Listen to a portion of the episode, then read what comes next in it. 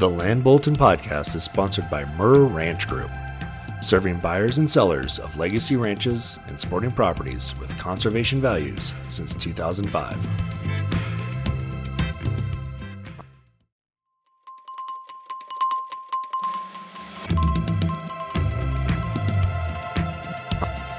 Welcome to the Land Bulletin podcast, where we discuss a wide range of topics impacting landowners, ranchers, and future land buyers. I'm your host, Haley Mirr.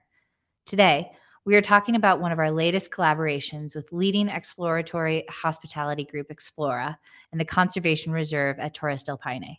On the program, we have Explora's VP of Marketing, Francisco Escobar, to discuss the company, the Patagonia region, and its debut conservation reserve. Let's see what we discovered.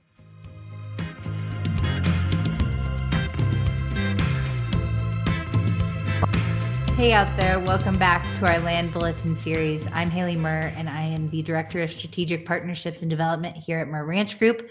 Every other week, for those of you who are first joining, this is the Land Bulletin where we discuss the ranch and sporting property market, buying and selling advice, the latest best stewardship practices, as well as topics currently impacting landowners. Today, uh, we are actually going to be talking about one of our latest projects and one that I've been working with closely for the past couple years. Uh, we're going to be talking about the conservation reserves at Torres del Paine, a project that has been taking maybe nearly three years to complete, and one we're really excited um, to to partner with and uh, represent the debut reserve project for a company called Explora. Helping me out today is the VP of Marketing Analytics at Explora and our partner throughout this process, Francisco Escobar. Welcome, Francisco. Hi, Haley. How's everything? Good. Thanks for joining us today. I'm happy to have you on the Land Bulletin. Thank you. Thank you. And I guess before we get started in the project and who Explora is, I'd love just the uh, the viewers here to know a little bit about you and kind of your background and how you came to Explora. Yeah, sure. So I've been with the Explora Group for um, roughly seven or eight years.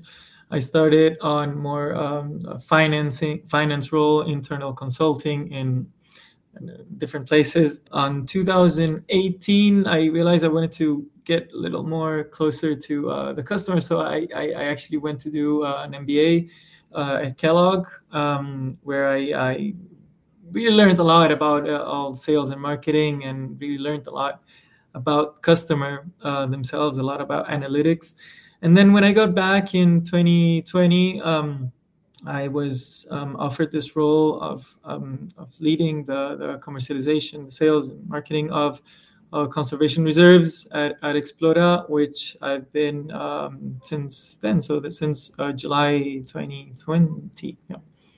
And those of you who are listening, Francisco's been our best friend throughout this entire process and mm-hmm. knows everything there is to know. And we're so excited to get this off the ground and finally be able to get down there one of these days. Because when we started kind of talking, it was right when COVID was really, really bad. So we haven't had the chance to actually right. come down to the reserve. So hoping this year is our chance to get down yeah. there. They've been invited. I've been invited yeah. you, Haley. But, uh, You're like, let's make it clear. Pandemic uh, didn't allow us at the beginning, and now yeah. yeah. Um, well, we're very excited, and I'm I'm excited to talk about the reserve. But before we get into it, some of the listeners who listen to the land bulletin probably don't know who Explora is. So I'd love to kind of go into the background of who Explora is and kind of where um, they came and why they are where they are today. Yeah, actually, this year we're turning uh, 30 years since uh, the opening of our first lodge. We are a traveler and exp- exp- explorations company. We have been awarded actually the uh, world's leading expedition company for um, two or three years already and uh, we own and operate lodges in South America. So we have uh, three lodges in Patagonia.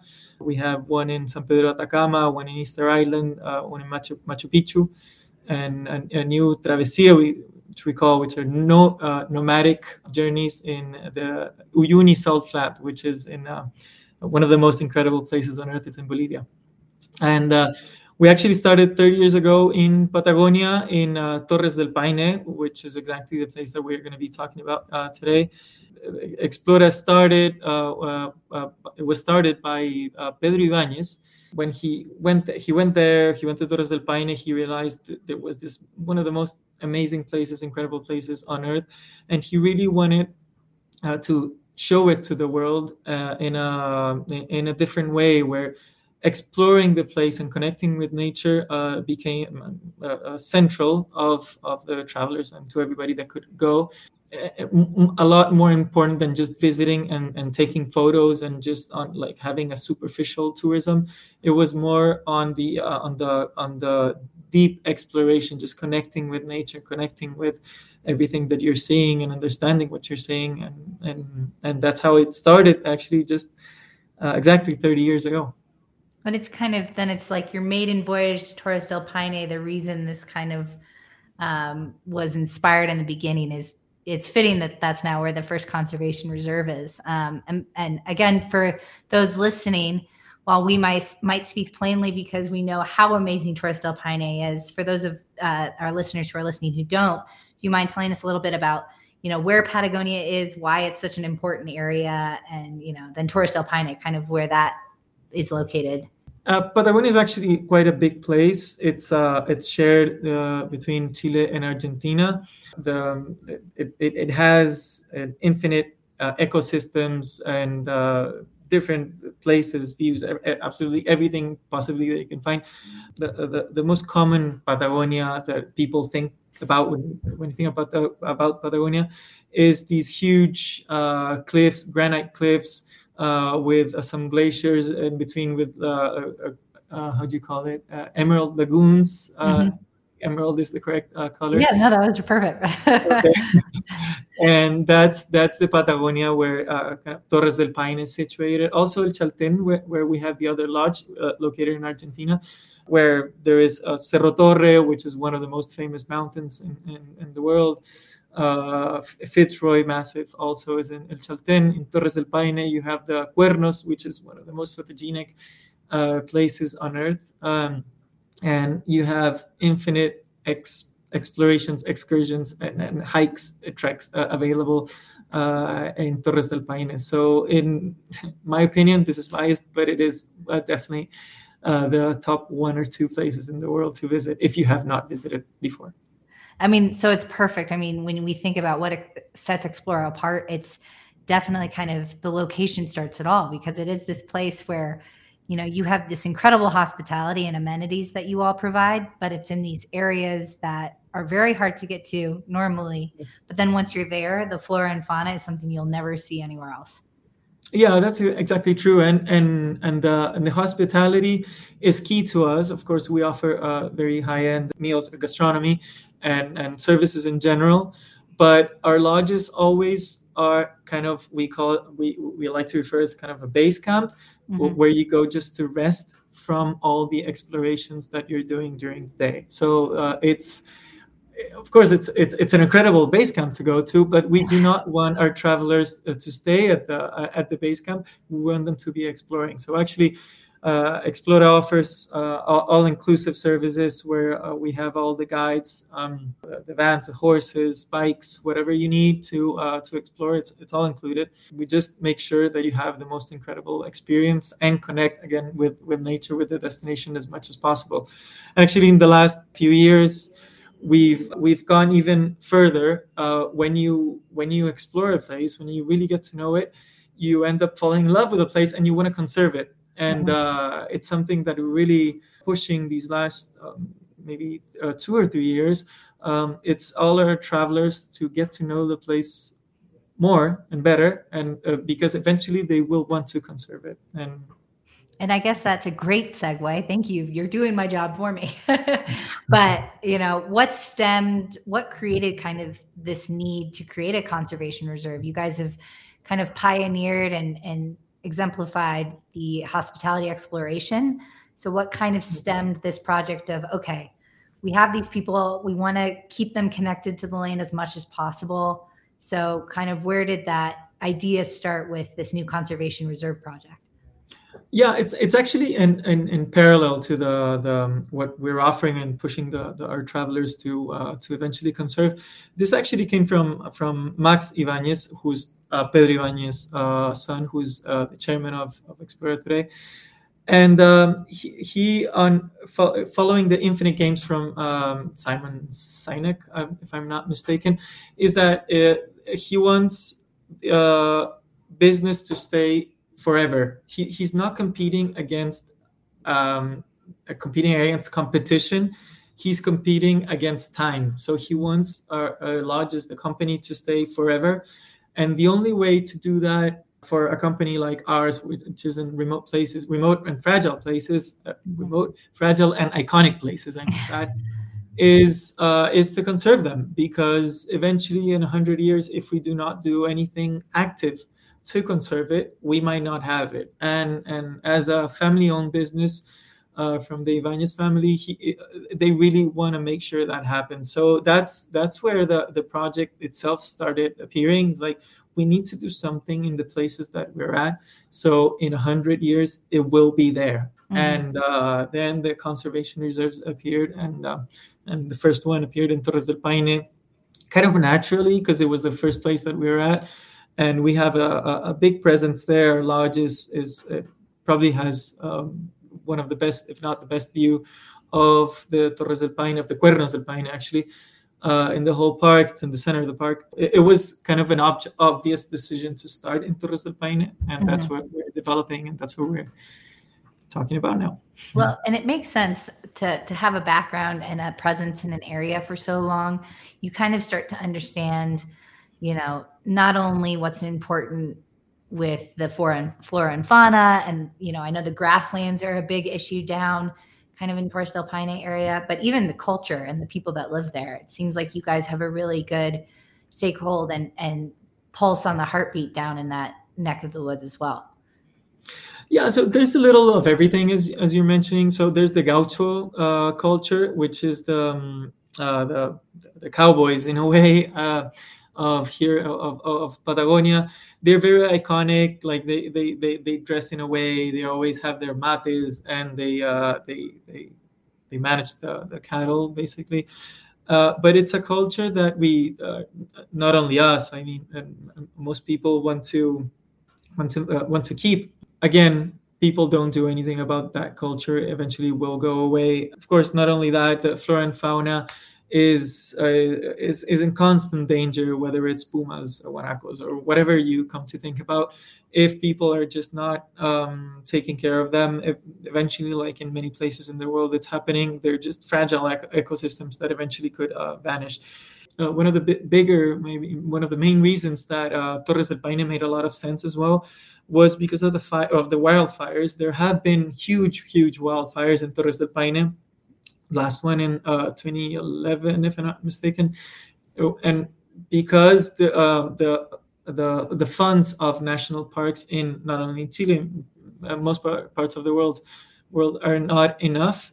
Uh, there is not enough protection just to prevent wildfires, and mm-hmm. Uh, and uh, that definitely made the idea uh, developed that we really needed to do something just to protect the ecosystem in general. So it's it's the culture with the gauchos, right? It's the flora and fauna in general, and uh, the wildfires prevention. That kind of on those three lines, it's where we really started trying to do something about it. Mm-hmm. And it's it's I've read in some of you know your your website and all these kind of different things you have all provided.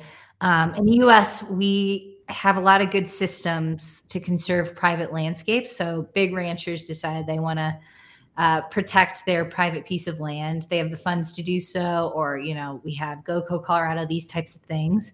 But in some of these remote places of the world that are really important, you might be able to protect pieces of land, but sometimes you don't monetarily have the funds to manage and conserve these places.